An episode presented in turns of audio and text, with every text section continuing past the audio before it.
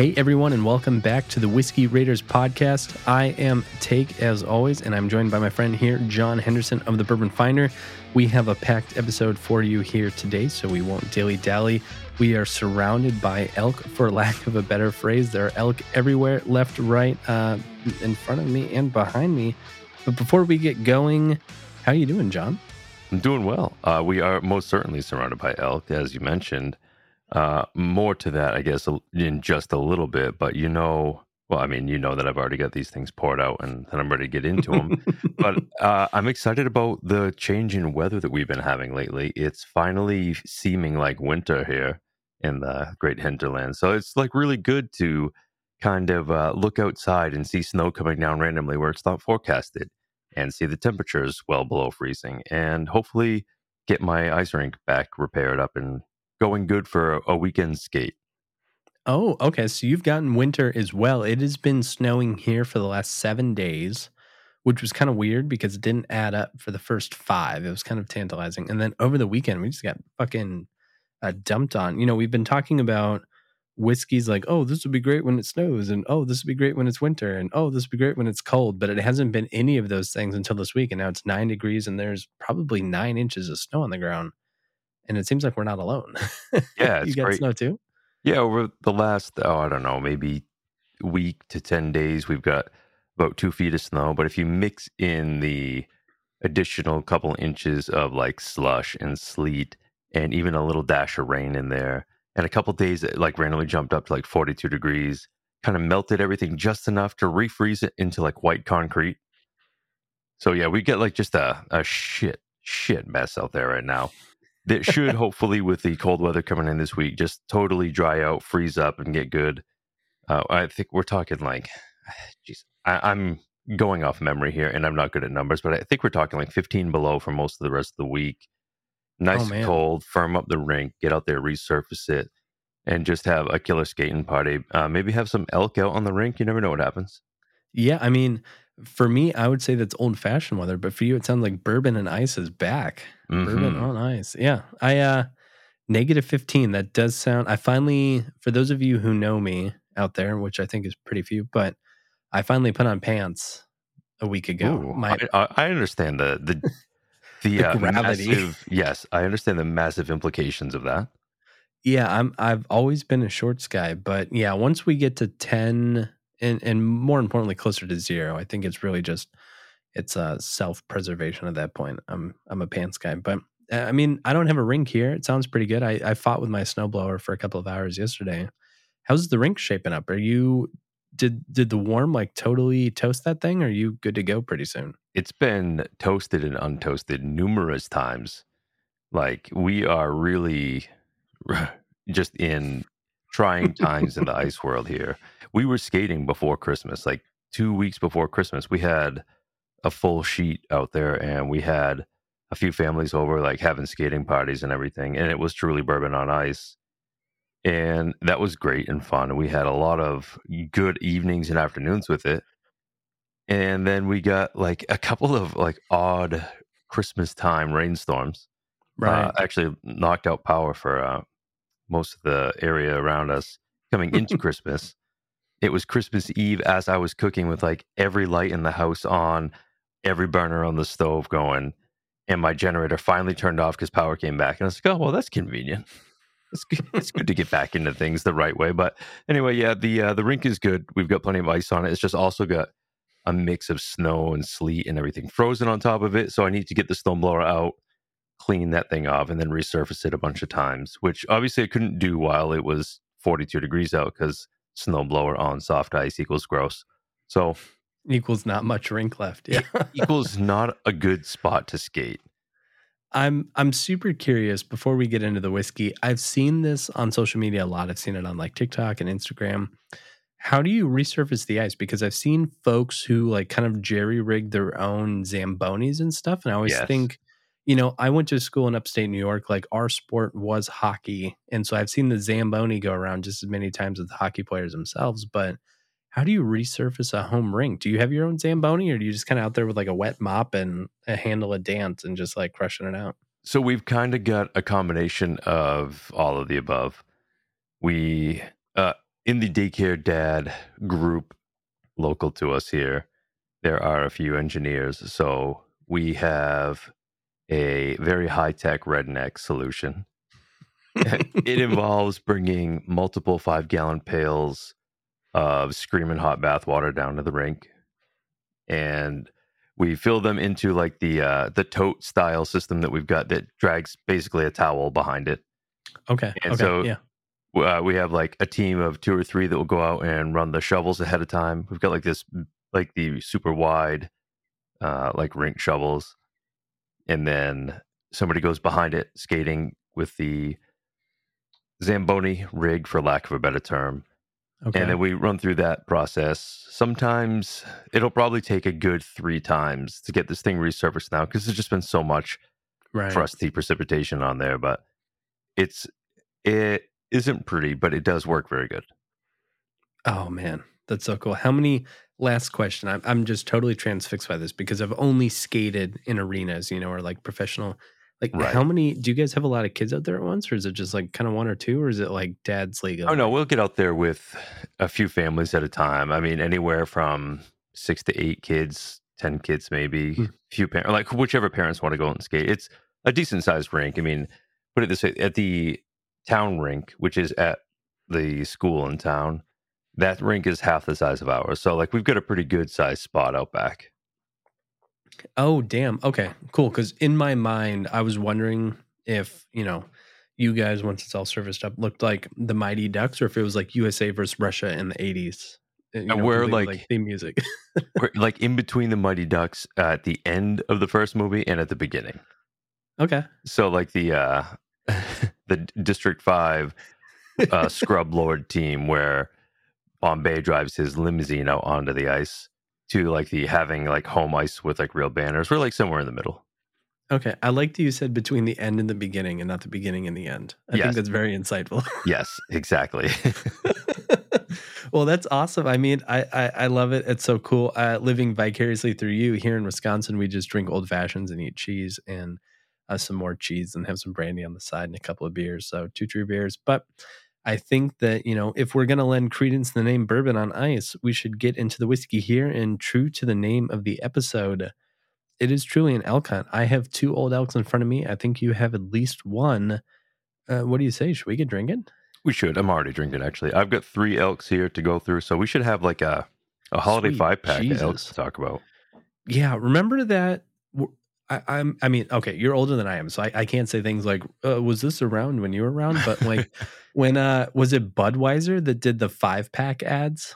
When it was like, you should buy a six pack of beer, but have one for yourself before you go. And so it was like, let's make five packs cool.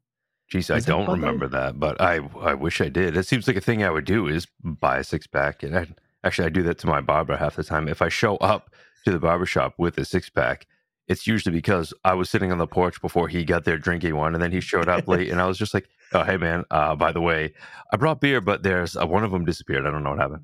One of them broke in the car. Yeah. okay. one broke the second I got back into my car and took the top off it.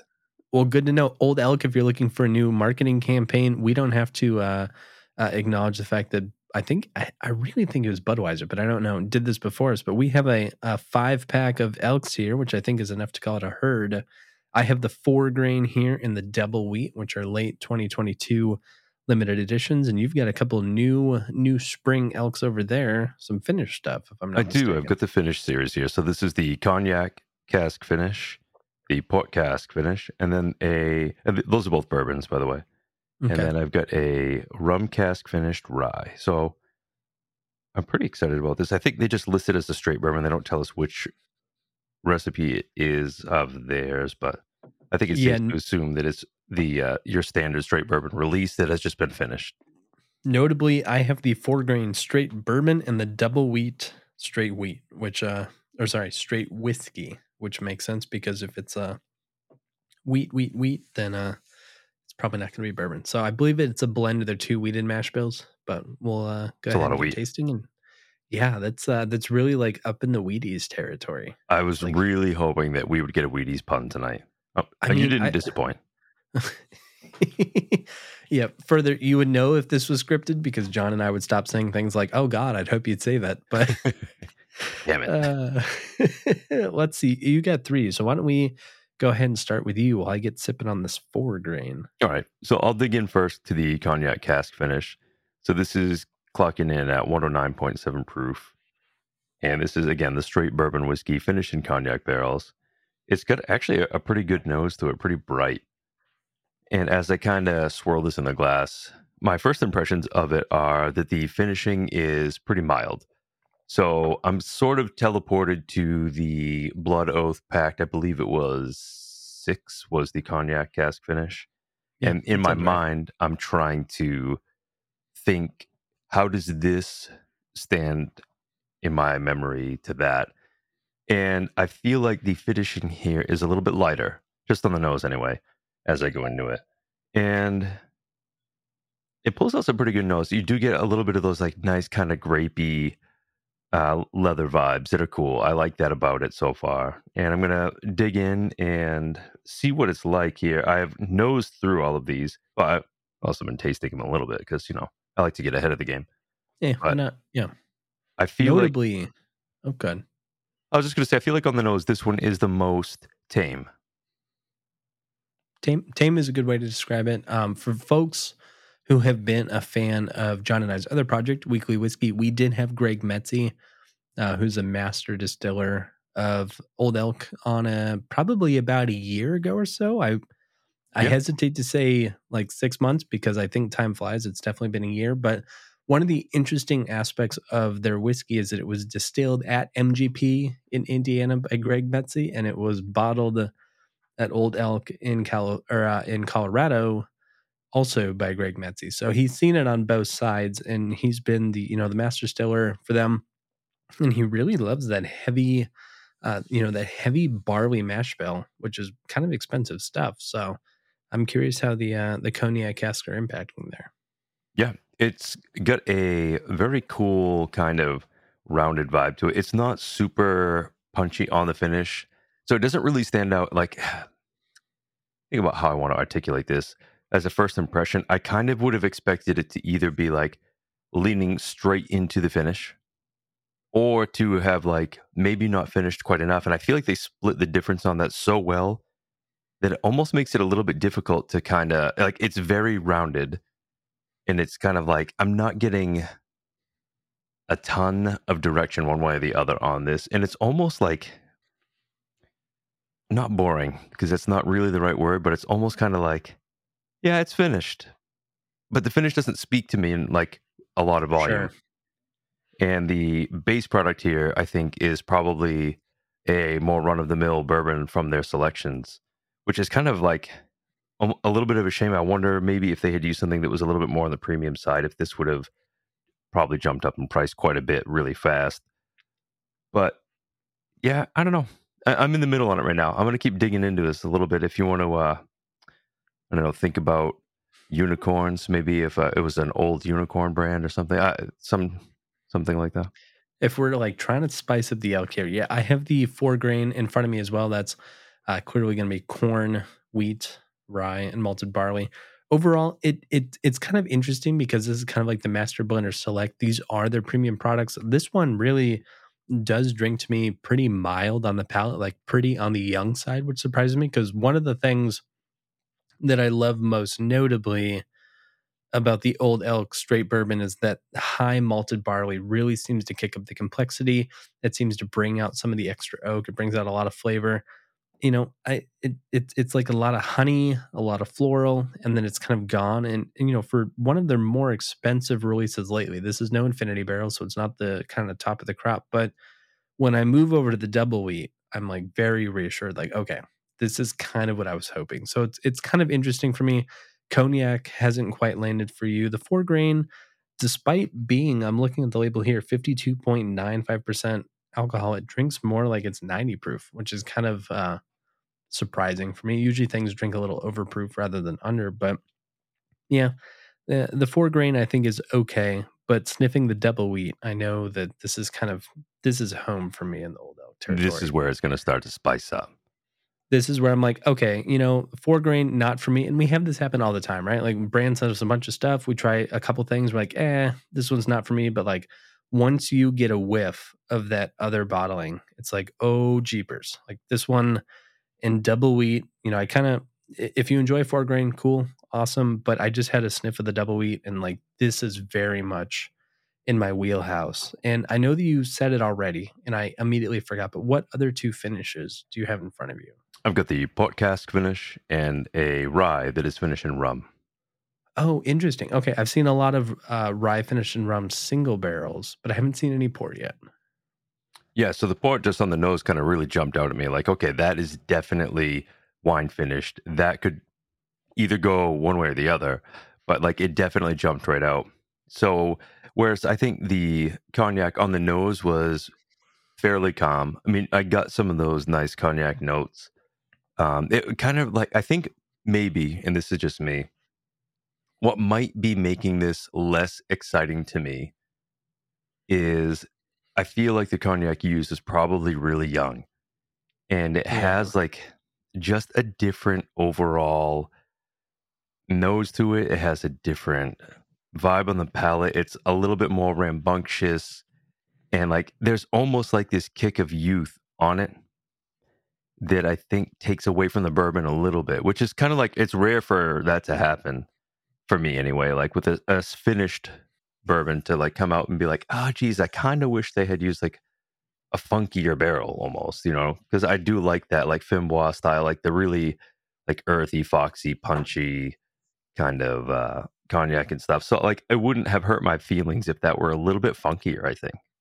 Yeah, I and I feel like too one of the big values of using a cognac cask is that it imparts a lot of those old kind of dusty flavors no matter how old the whiskey. And so like if you use like a 20 30 40 50 year old cognac cask you get those big tobacco and like raisin bread and like lightly sulfured and like very heavily tannic and kind of you know just big spice bread notes. And if you use something like a Hine cask or you know any of these younger Gravasiers and stuff like that you're, you're kind of fighting young whiskey with young cognac. And i don't know that that's a winning combination Yeah, it's certainly not bad. There's like nothing wrong that it's not flawed. Uh, it doesn't turn me away at all. I just find it to be like not as interesting as I thought it could have been on paper. I mean, if we took that 1945 Gros Brun Whew. and and married some elk with it, I bet we'd have a different story.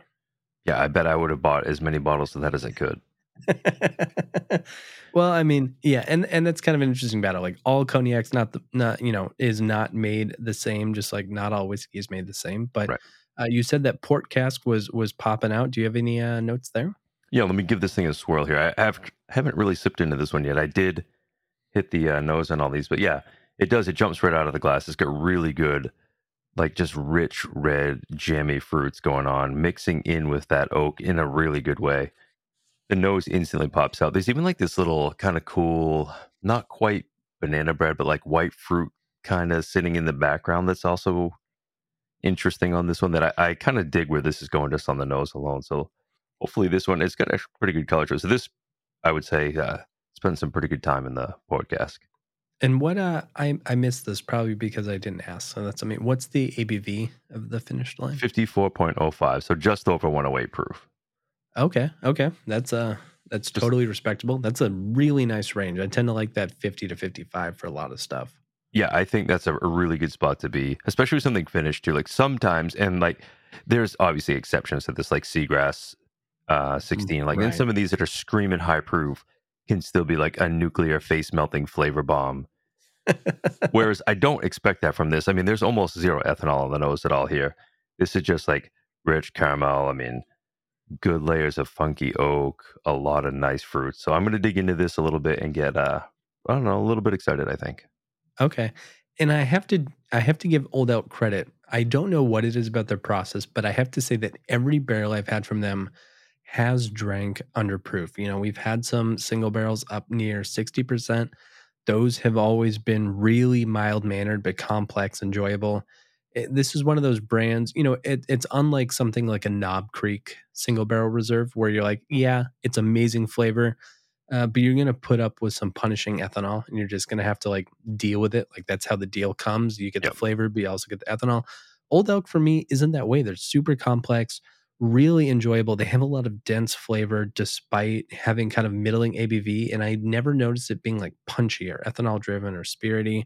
And even, you know, sipping this double wheat, which we'll get to in a minute, like I know it's like this is high proof uh, by all accounts, but it's it's so easy to drink. And I wonder if there's like, you know, all of Colorado is just kind of like, oh man, just like going nuts on old elk because the stuff is just so delicious and easy to drink, and it doesn't knock you out in a lot of way that like some of the macro brands do. And Colorado, I feel like would totally fuck with me because weather-wise, this is a place where it's like it could be like 78 degrees out, and then the next day you're just like, bam, four feet of snow, motherfucker. Have fun shoveling for 73 hours straight. Like their weather is so crazy. Store. Right, exactly. so it's not like, you know, like for me, I'm like, oh, good. Like you could smell the change of season. Like as August starts progressing into September, and you get like that air changes, and you can instantly kind of feel like it's almost getting into rye season. And then as the end of grouse season kind of comes about, and we're getting into December, it's like, oh, you know, we're getting into like Midwinter Night's Dram. We're getting into like finished whiskey season. Like, give me those like dovetail notes. Give me something that's like rich and jammy and spicy. But like in Colorado, it's just like, hell yeah, well, shit. It was like we were grilling burgers yesterday. Now, like, we got to find a fucking plow truck to get ourselves out of the driveway. I don't know. I just feel like they, it's a good thing that Old Elk has got a wide range of stuff because you're going to need it for that calendar out there. Anyway, back to the original point here. I have tasted through some of the port cask and it's good. It's definitely got a much more visible finish. Okay. And, and by that, I mean, it looks a lot darker. But also, I mean, this thing speaks in volumes that the cognac didn't. So this is something that if you are like straight up, I do not like red wine or I do not like port, you may find yourself shopping in a different aisle because okay. this is there, but it's not sweet.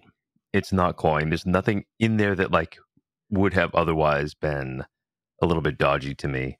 I think that this is a pretty good, actually, just like a good expression of their bourbon and working well with a nice cask finish. It's got good layers of fruit to it. It kind of goes from like that initial bourbon profile, works right through all of the fruits, and then it's kind of like oh okay there's like some cool leathery notes in here that kind of expand into like nice tannin actually and then it kind of dries off and it's like a good kick of red fruit wine jamminess strawberry right at the end it's like oh okay this kind of like flows pretty nicely it's while the port wine is definitely there in volume it's balanced as it goes through that's interesting and that's good to know i mean at this point, I kind of assume that anyone skiing in Colorado has like a flask of elk like on their person. I, yeah, I think nice. it's. I'm pretty sure it's state law. Okay, I mean, uh, that that's as good a setup as I've ever seen. It reminds me. I don't mean to. I'm not usually a social media guy, but I feel like I've referenced it a couple times here. I saw the most interesting Instagram reel, and it was a guy who brought his own oysters to shuck on the ski lift in Colorado. Oh, damn! and and like down to like the pinch of salt and the Tabasco and everything. But all I could think of was like, get this man some whiskey. And now I clearly Seriously. know if he was if he was smart enough to shuck his own oysters on the ski lift in Colorado, that man definitely had some old elk in his jacket. Oh yeah, he probably also got arrested for shucking his clam in the uh, bus stop station too. that's uh, that's a different Colorado delicacy, but I mean, I have the double wheat in front of me, and I have to say that while I wasn't thrilled with the four grain, this double wheat at 53.55% ABV, this is a masterpiece. Like this yeah, is a wheated wonder. Holy crap. Um, it's it's just Werther's and oak and a touch of tobacco. Mm. Like all day long. It's so sweet. It reminds me the first time that I had Weller 107 and I was like, ooh, like that's sweet on the nose, like I like it. But this is that experience in way better. Um, this is a whiskey that I could probably drink no matter no matter day, mood, anything, and it's not so strong that it's going to rip your head off. Like 54% ABV, totally approachable pretty much any day. Yeah, 108 proof is really right. Like I feel like what like I, I don't remember the exact numbers we just listed a second ago because I was like mostly looking at and thinking about the port cask. but anything like 105 to like 111 ish proof, I feel like is usually even up to 114, depending on what it is.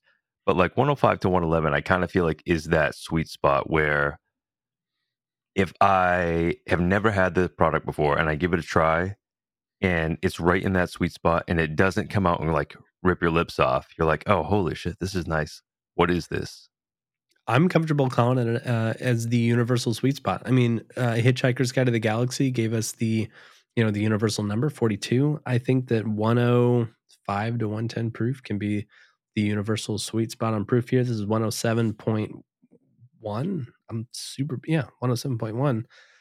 If for someone with a math degree, I'm pretty bad at math tonight, but Well, really we nice. can get. Two two blends of wheated mash bill. Love this. It is just pure caramel and honey. There's a little bit of praline, a little bit of oak, a little bit of tannin, a little bit of tobacco. Uh, it, I mean, as someone who's not known for liking wheated bourbon from the Buffalo Trace family, but someone who just absolutely goes nuts for wheat whiskey, uh, this is this is going in my ski jacket all day long. Okay, I like that that one's doing it for you. Uh, I kind of wish that I could uh, swap some of the cognac finish for some of that, just so we could each try some of both of what's going on here. Uh, I can't swap you the port cask because I'm definitely going to finish that. Okay, I kind of wondered. Um, I I guess uh, I'm gonna tackle some of the rum cask rye. So this is of the samples that I've got here, the lowest proof. This is a 101 proof. So this should be something that uh, is maybe a, a touch on the lighter side. The others here tonight were like 108, 109 proof. So this will be uh, the the little brother, I guess, so to speak, in terms of proof. But Yeah, like that that younger of the what is it, Goldilocks and the three Goldilocks and the three elk for sure. okay, Um, I- I've heard really good things. me? No, I, I I think we've already had an episode in the past where we had like Goldie J. It- Um, ah, man, we might have. Yeah, it sounds like something I would say to you. And our editor did such a good job with the first time that I'm like afraid to even bring it back. But um, That's I've heard fair. really good things about the rum finish rye um, from other folks. I haven't tried it myself, but you know, uh, rye for me doesn't typically bother at lower proofs. I tend to like bourbon higher than rye, and I'm curious if you have the same experience. But you know, it, it, rum on rye is a kind of bold combination. It is. I think. I don't know if it was the first one I had. I'm trying to think back through the archives here, and without looking through my website or my notes, there's no way I'd be able to do it. I guess. But the Whistle Pig Boss Hog six seven, the Lapulapu's Pacific. It was eight. Boss Hog eight. I finally got my numbers straight. Was it eight? Was the yeah? It was eight. no, you're right. Yep, yep, that was eight. it was the Lapulapu's Pacific was something that I had when I first heard about it. I thought this is kind of crazy. I don't know, like, have they finally gone too far? Which I have subsequently wondered every year for like the last six years. Like, this is probably the year that they like they fucked up. They they did something too weird, and it's gonna be like when Southern Comfort did like that Tabasco expression. Like, it's gonna be that thing that everybody's Oh. like, "Oh, you should get one of those." I'm not gonna buy one, but you should get one of those. Like, Yeah, yeah, Dickel, which immediately made it way into like Bloody Marys across the country because it's the only thing you could put it in. I shudder deeply to think about that. but anyway, that whistle pig expression like jumped out, like grabbed me by the eyeballs and was like, listen up, asshole, you like this. And since then, anytime I'm like, rum finished rye, you say, or actually like any rye that's like got a unique style finish, I'm like, oh, just let me try it out real quick. I want to, I want to know what that's like because it could be the next thing that grabs me and makes me really excited. So here I am diving into this one, and I really like it. It's got piles of fruit, very bright, very effervescent, like really kind of has a good presence to it. And like you said, a rye doesn't need to have that 130 proof point to like really get its point across. And this is, I think, proofed right at 101 because even at that proof point, which is much lower than these bourbons, it doesn't drink like. It's not like I'm gonna have a sip of this, be like, ah, that could be 90 proof. Right. And I'm I'm with you like I do really enjoy Thomas Handy, which is a young rye that's usually like 130 proof, but I have never once had Thomas Handy and I've been like, "Oh, that's punchy and powerful and that's that's definitely hot." Like I love it, but god, it's hot. And I do find that a lot of those ryes, especially if they have a good finish, like 100 proof is really all you need. And if they're really good, that means you can like enjoy a little bit more. Like that's kind of the downfall of drinking hazmat whiskey is if you have more than an ounce, like you're probably in the danger zone already. yeah. Yeah, you're talking about a headache when you wake up at 4 a.m. anyway.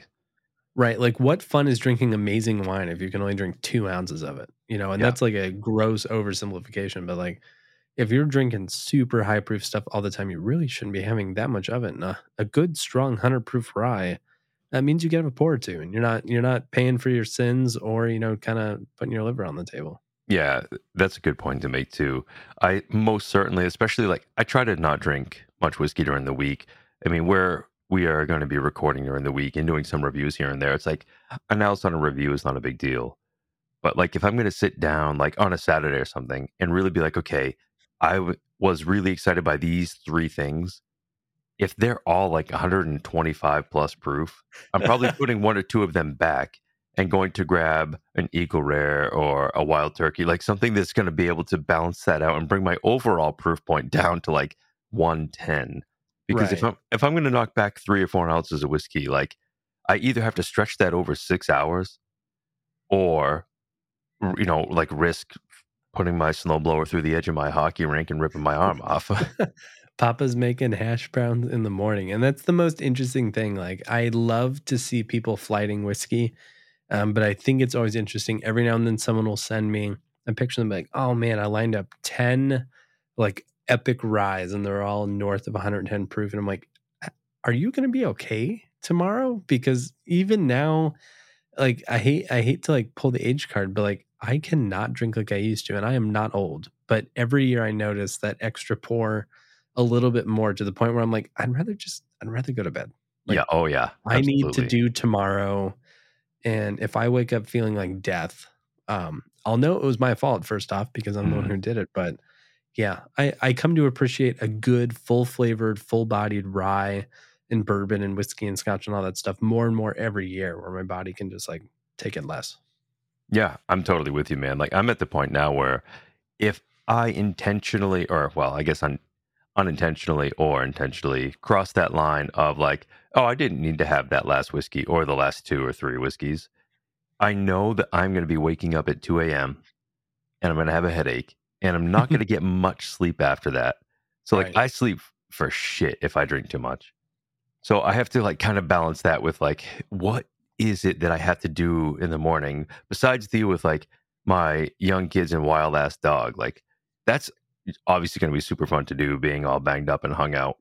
But it does not really improve from there usually if you didn't get any sleep. So taking care of your business the right way can really pay off in dividends. And a lower proof rye like this could be helpful in that because I think this actually packs a ton of flavor. It's got a really good balance between spice and fruit. And while it does, it, I mean, this thing brings every bit of 101 proof. It does not drink below proof, but I'm not saying that in a negative way. It's just you know that there's some good kick to this.